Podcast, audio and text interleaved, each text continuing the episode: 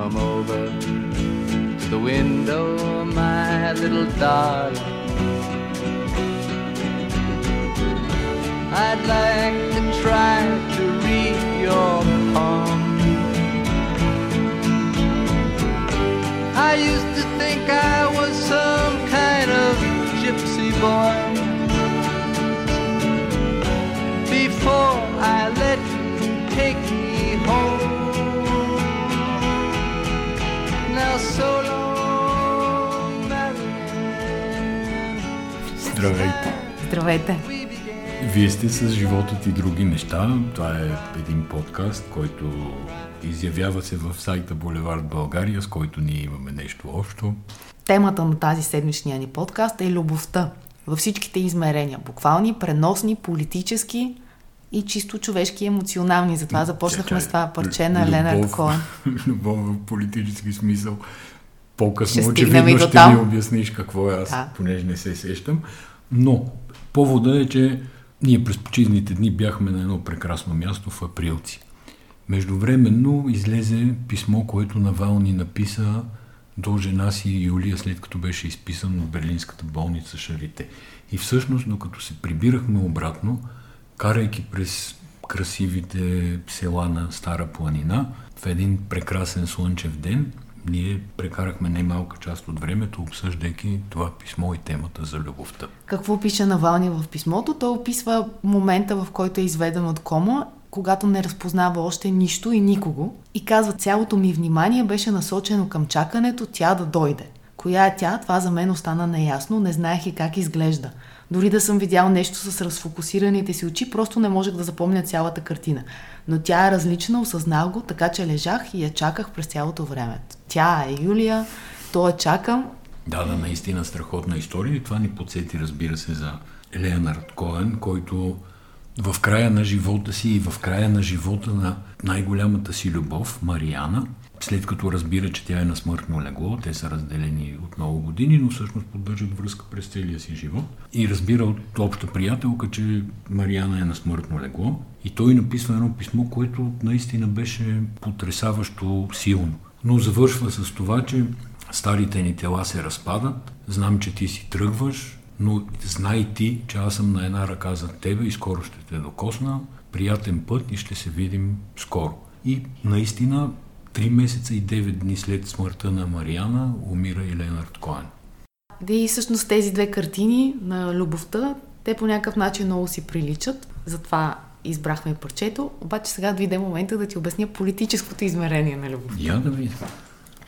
Една прекрасна госпожа се появява в къщата в Бояна, казва Бойко Борисов. Тя е инсценирана, провокирана, организирана. Не, не, подхвърлили са му е от а, хора от, през, от близкия кръг на президента. Абе, как му подхвърлят жена? И докато му я подхвърлят, той ще е фащ, така да се каже. Аз не знам защо Борисов разказва тази история. Той според мен смята, че това обяснява по някакъв начин зъл и коварен сценарий срещу него, свързан с ним, който обяснява снимките с ключетата, пачките, пистолета и а, спящия самия той, господин Борисов. Но според мен не обяснява толкова, колкото по-скоро потвърждава т.е. истинността на тези снимки. Да, а... но аз имам друг въпрос. Това не, не повдига ли още повече питания и не заплита ли още повече ситуацията, така че тя да изглежда тотално нечиста? Ма, разбира се, още повече, че ние две седмици преди Борисов да направи това изказване или десетина дни, едни хора, които са запознати, така да се каже, с политическата, светската кухня, ни разказаха тази история, даже разказаха коя е жената. А, не мога да си обясна дали това е такава градена с времето теория, пиар теория, която Борисов да огласи в един момент и това по някакъв начин в очите на хората да го оправдае, да му помогне, да го изкара жертва. Не съм много наясно какво се цели. Да, и аз също не съм наясно той на кого говори, когато казва, че му е подхвърлена от президентството една госпожа и това е операция, която трябва толкова много време да, години и години. Се готвили. Да, и той изглежда в ролята, може би, на жертвата и на Славия, който се е поддал под чара на една жена, която е злоупотребила с него. Ако жената е същата, за която се говори, Христина Бобокова, жената наистина е чаровна. Тази версия излезе, освен в сред градските легенди, тя излезе и по жълтите медии, т.е. преди Бойко Борисов да каже това за госпожата, тя вече беше подготвена почвата по един или друг начин, за да, за да има този слух и лесно да се обясни коя е госпожата от към президентството. Да, но това е, излиза извън... Страшна сапунка тук, излиза сега. Извън границите на политическото, тук не е Франция. Да. Тя самата история в детайлите и няма особено значение. Тя има значение за това, което в момента се случва в нашето общество, частично се случва в рамките на Европейски съюз. Нали, на пети октомври ще има изслушване. Европейския съюз, образно казано, зададе едни въпроси до господин премиера, на които очевидно се очаква някакъв отговор.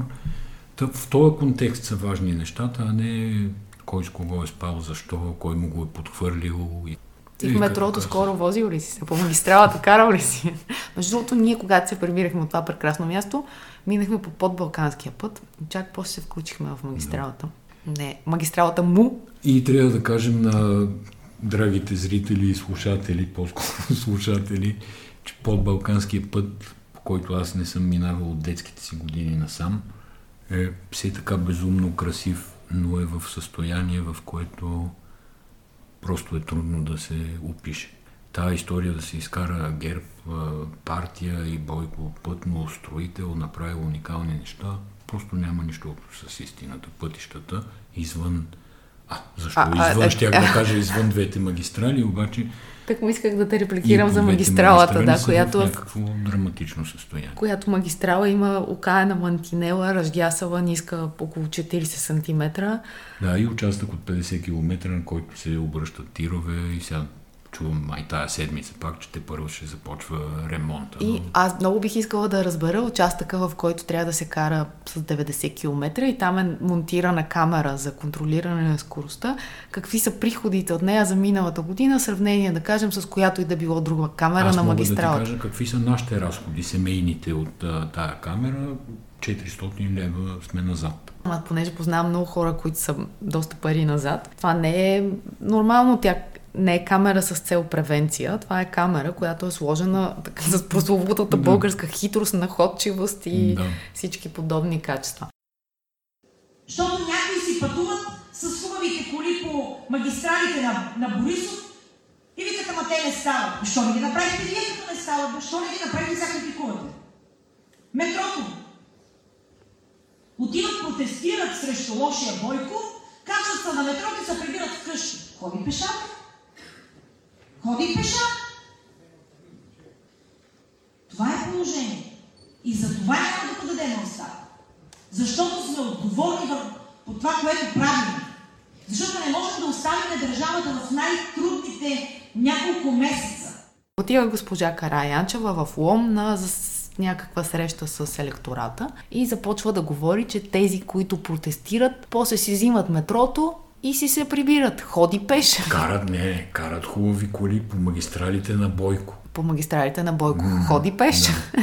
Това е пореден бисер на Цвета Караянчева, след, след като преди няколко дни обяви, че язовирите не били пълни, защото хората много си миели ръцете. Добър комик от типа на Шкумбата може да направи страшно шоу, моноспектакъл по изразите на Цвета Караянчева. Проблема е, че Шкумбата последно, когато го виждах, беше привърженик на ГЕРБ и не знам дали ще си даде този труд, но горещо го съветвам да направиш. Да, понеже вчера гледахме едно вечерно шоу по Б Н Т, гледали сме и вечерното шоу по Б Т В. Основното нещо, което липсва в тези програми, това е политическата сатира. Нищо смешно не може да бъде с подигравайки се на виетнамски супермаркет и африкански... Да, и пилета в Бразилия или нещо подобно. Да.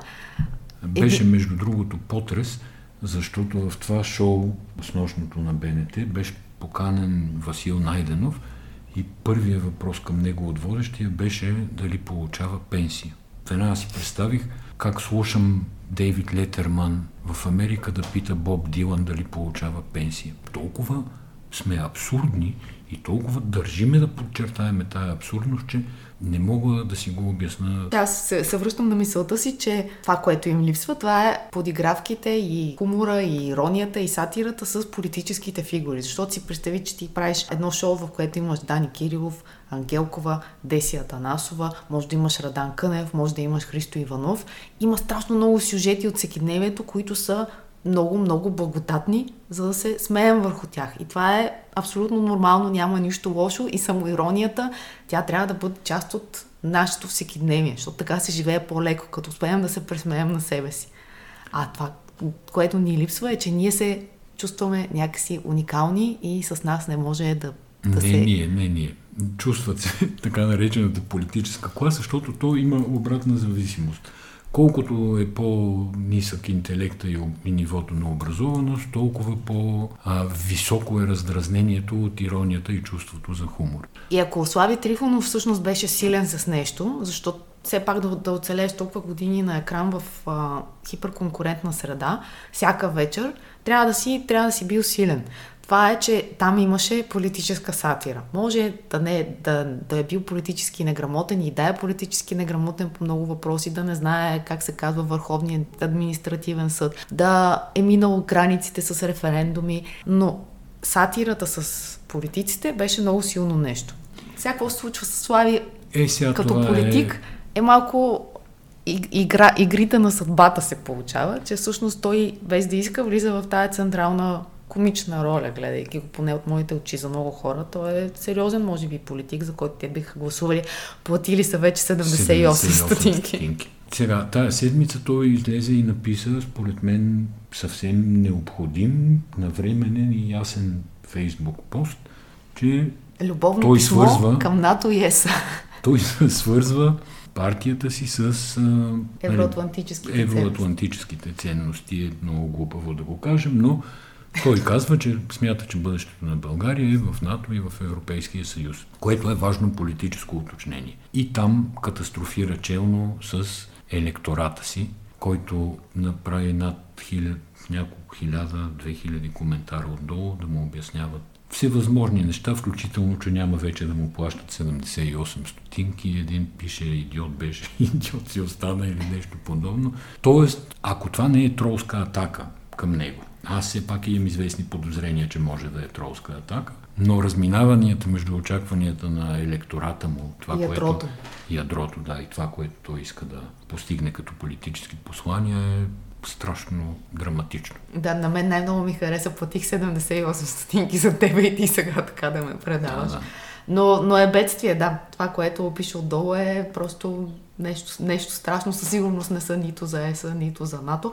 Но това с а, тролската атака, аз не, не би го изключила в никакъв случай. Имало е в, през миналата седмица един материал в един от флагманите на жълтата преса, в който Бойко Борисов бива укоряван, че се е покрил и никъде не се снима. Следствие на което вчера Бойко Борисов има шест живи включвания от Джипка ТВ. Цвета Караянчева отива в Лом и който не съм проследила всички останали фигури, но има мощно излизане на ГЕРБ сред хората. Това, което се вижда е, че вече е контролирана среда, защото последното и последната изява на Цвета Караянчева беше на двадесет и втори септември във Велико Търново, когато от началото на речта по случай празника до края се освирквали. Беше здраво освиркана, реално не се чу какво говори и може би по-добре, че не се чу. Сега са взели повече мерки и са в контролирана среда. Как обаче се живее по този начин? Това е повторение на Орешарски две хиляди и тринадесета година, когато щом някой от кабинета беше срещнат по улицата, имаше мечка, така да се каже. Да, да, също се получава и тук.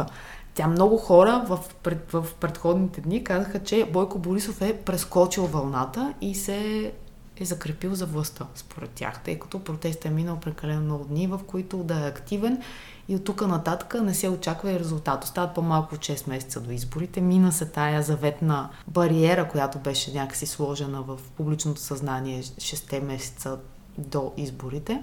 Той оцеля и вече все повече се приближаваме до, а, може би, редовни избори. ЦИК все още няма председател. Няма председател, няма желаещи. Но а, все пак има няколко събития, които предстои да се случат.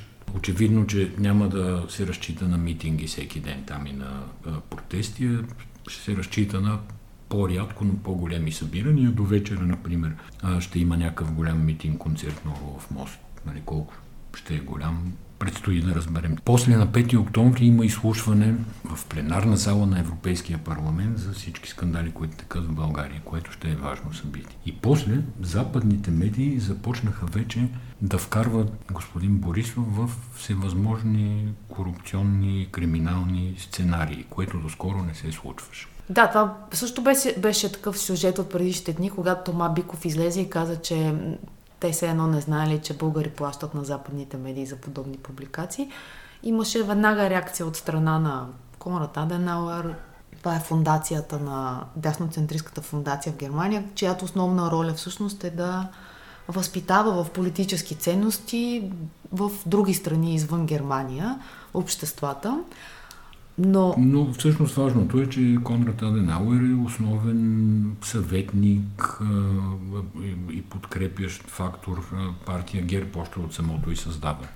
Това, което се появи вчера, това е една много подробна статия в Süddeutsche Zeitung, която е посветена на доктор Ружа Игнатова, създателката да, на валутата е... OneCoin. Да, голям цайтунг, в смисъл Süddeutsche Zeitung. Голям цайтунг е, да. Голям цайтунг е...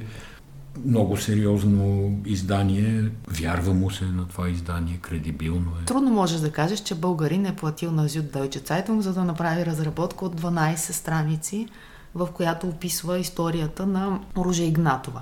Къде е връзката с Бойко Борисов? Понеже има такава, медията е търсила Бойко Борисов и Цветелина Бориславова за коментар. Те са, не са отговор... Всъщност Цветелина Бориславова не е отговорила, а от през а, секретарията да, на Бойко Борисов са казали, че не могат да свързват името му с подобни истории. Това би било спекулация. За какво става не, дума? Всяко свързване на премиера с а, историята на Ружа Игнатова е спекулация. Да. И е вероятно. Става да дума, е че връзката е, че Ружа Игнатова е работила за Цветелина Борислава в някакъв определен период от време. Но OneCoin... Преди да започне сагата с OneCoin.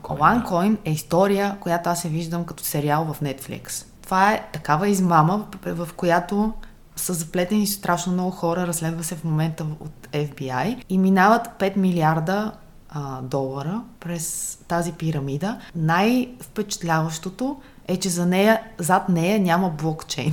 Тоест, основното за една криптовалута е зад нея всеки биткоин да има свой номер, който да идентифицира, че това е валута. При Ружа такова нещо няма. Оказва се, че парите, освен че са инвестирани в имоти от Дубай през а, Лондон, те са се складирали в стаи, в апартаменти, в кеш на много места по света. Кеш румс наричат. Наистина е криминален в най-висша форма и съм сто процента сигурен, че има сценаристи, които вече работят по въпроса. Може би се чака развръзката. Но... То няма развръзка, защото да. тя, Ружа Игнатова, е изчезнала, а брат е сключил а, сделка с американското правосъдие. Той всъщност разкрива всичко, което може да разкрие. Опитвам се да сетя как му беше името във Фейсбук, нещо като Кико Кекса или нещо подобно беше, но те казват, че той не е от мащаба на сестра си, с татуировки цели, е от съвсем друга група. Тя била доста интелигентна, учила в Германия, много пробивна и това, което е проваля, е една любовна история. Тя е имала връзка с информатори, които са й давали от информация от службите за това какви дела срещу нея се водят, защото първо пак тя омагьосва. Пак стигаме до любовта. Ружа Игнатова първо омагьосва страшно много хора да дадат парите си от най-различни държави, от Европа и Америка. След това обаче службите започват вече да надушват, че има някаква нередност около тази схема. Появява се един човек от а, Норвегия, мисля, на когото е предложил двеста и петдесет хиляди евро заплата, имоти в София и в Лондон и луксозни коли, за да напише отзад да програмира блокчейна. Той се хваща за главата, прочита за, за а, OneCoin и се хваща за главата, че е възможно тая система цяла да няма блокчейн отзад и написва в някакъв форум. Веднага го викат службите, осигуряват му полет а, до Германия. Там той разказва каквото разказва и почва страшно много заплахи за живота му. Но това е човека, който разплита историята. И когато Ружа разбира, че е по петите и със службите, защото тя има информатор, тя не спира да го прави това нещо, а стига до Уганда, до Африка, до най-бедните страни, където продължават да продават тия OneCoin. Любовта я проваля, защото нейният информатор, който й дава сведения за това как текат разследванията за нея. Всъщност тя е влюбена в него, той е обещал да се ожени за нея, въпреки че тя има мъж, има дете. И тя, за да може да го контролира обаче, купува апартамент под неговия и пробива дупка в тавана, за да може да го подслушва в спалнята му. И така чува, че той се подиграва заедно с жена си, се подиграват зад гърба й. И няма никакво намерение нито да напуска жена си, нито нещо такова да, друго да прави. И тогава това е края всъщност на Ружа. Тя избягва някъде. Не се знае дали е жива, дали е в Русия, дали е в Гърция. Има най-различни сведения. Можем да гадаем. Та това си е сериал. Това си е сериозен сериал, да. За връщането на брифингите гледам, че сме написали следващата тема тук. То също е сериал. Нали, Лафа беше за връщането на брифингите втори сезон. Тя връщат се брифингите за COVID. От една страна звучи смешно, от друга страна звучи тъжно. Звучи тъжно. От трета страна, COVID да си върви. Хора се заразяват, боледуват, умират.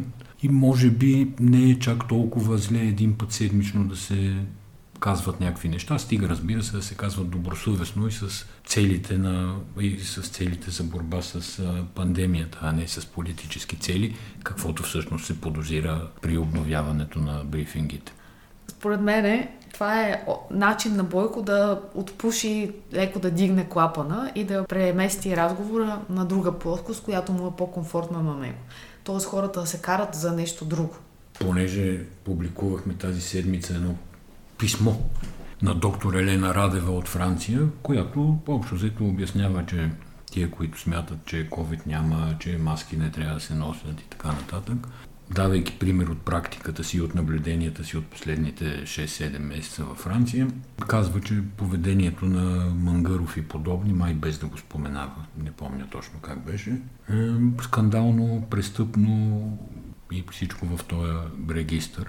Тази госпожа Радева, това не е оная госпожа Радева, тази госпожа Радева, не, госпожа Елена Радева, която каже да не да. се пие вода ли? Елена Радева беше подложена на някакъв тотален Фейсбук линч, при това от профили, които хора, които имат доверие, някакво обществено доверие, или поне си мислят, че имат някакво обществено доверие, по генерално фалшив и по всички правила на фалшивите новини начин.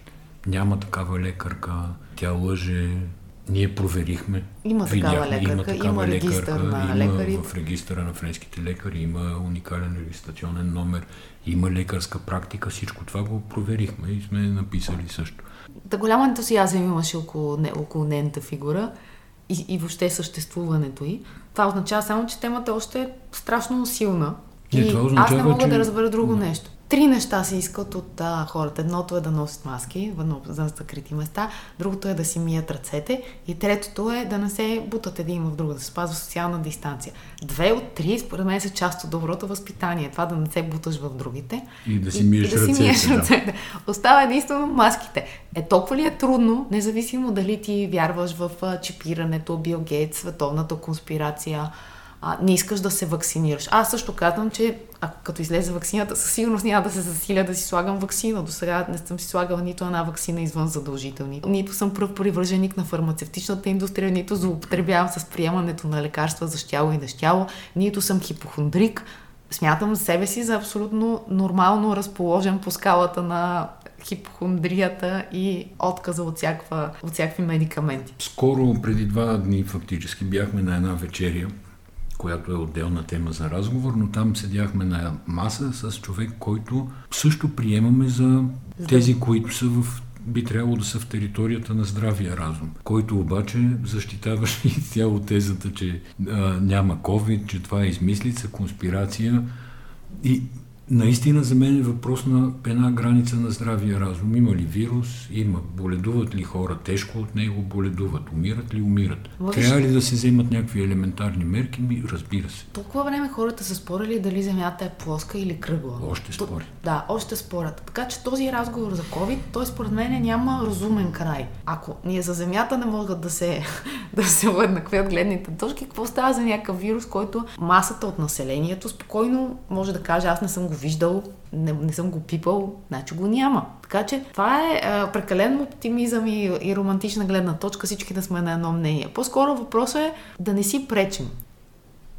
Както е известно, на който не е известно да му кажа, Храната за мен никога не е била някакво особено удоволствие. Както горе-долу гледам на храната, както сипвам гориво в колата. Трябва ти, за да живееш там, да се движиш, да ти работи мозъка и нищо повече. И сега вечерята, на която се озовахме тая, тая седмица, беше в Гранд Хотел София. Някаква тяхна инициатива, която те твърдат, че ще продължи. Не ми е идеята изобщо да правя реклама, но по друга страна една вечеря в един хотел звучи тъпо, нали? Ядохме петстепенно меню от кухнята на княз Фердина по рецепти от тогавашните години от, и наистина храните, които опитахме, наистина беше впечатляващо качеството на храната, качеството на вината, пет вида вина с всяко ястие имахме отделно вино. Храната беше българска, докато вината бяха френски. Това беше добра комбинация. Но българска храна, която не е по традиционния начин, който си представяме българската кухня, леко ориенталска, леко турска, леко сръбска. Блини с хайвер не ми звучи българско. Супа от аспержи с черен трюфел също не ми звучи много българско. Скопен петел също не ми звучи а, като част от българската значи, концеп... кухня. Концепцията е, когато някой от чужбина дойде и каже каква е българската кухня, да се каже, че това е българската кухня, защото е била на българския царски двор. Да, в този смисъл българска. Иначе, че няма нищо общо с българска няма, но ние тръгнем до разговора за българската кухня. А моето да, очарование от това, което преживяхме, е свързано именно с това, че досега България винаги е презентирана по възможно най-селския начин. И това е правилно презентиране навънка. На мен ми харесва. Храната беше изключително на ниво. И те казаха, че това ще бъде поредица от а, царски вечери, вечери да. Да, които биха били интересни наистина за някакви чужденци, хора, които идват в България и има история вътре в храната. Това беше от нас. До следващата седмица. Да, ще се чуем след една седмица. Живот и здраве. Благодарим ви, че бяхте с нас. Да, да сме ви били интересни. Чао. Чао.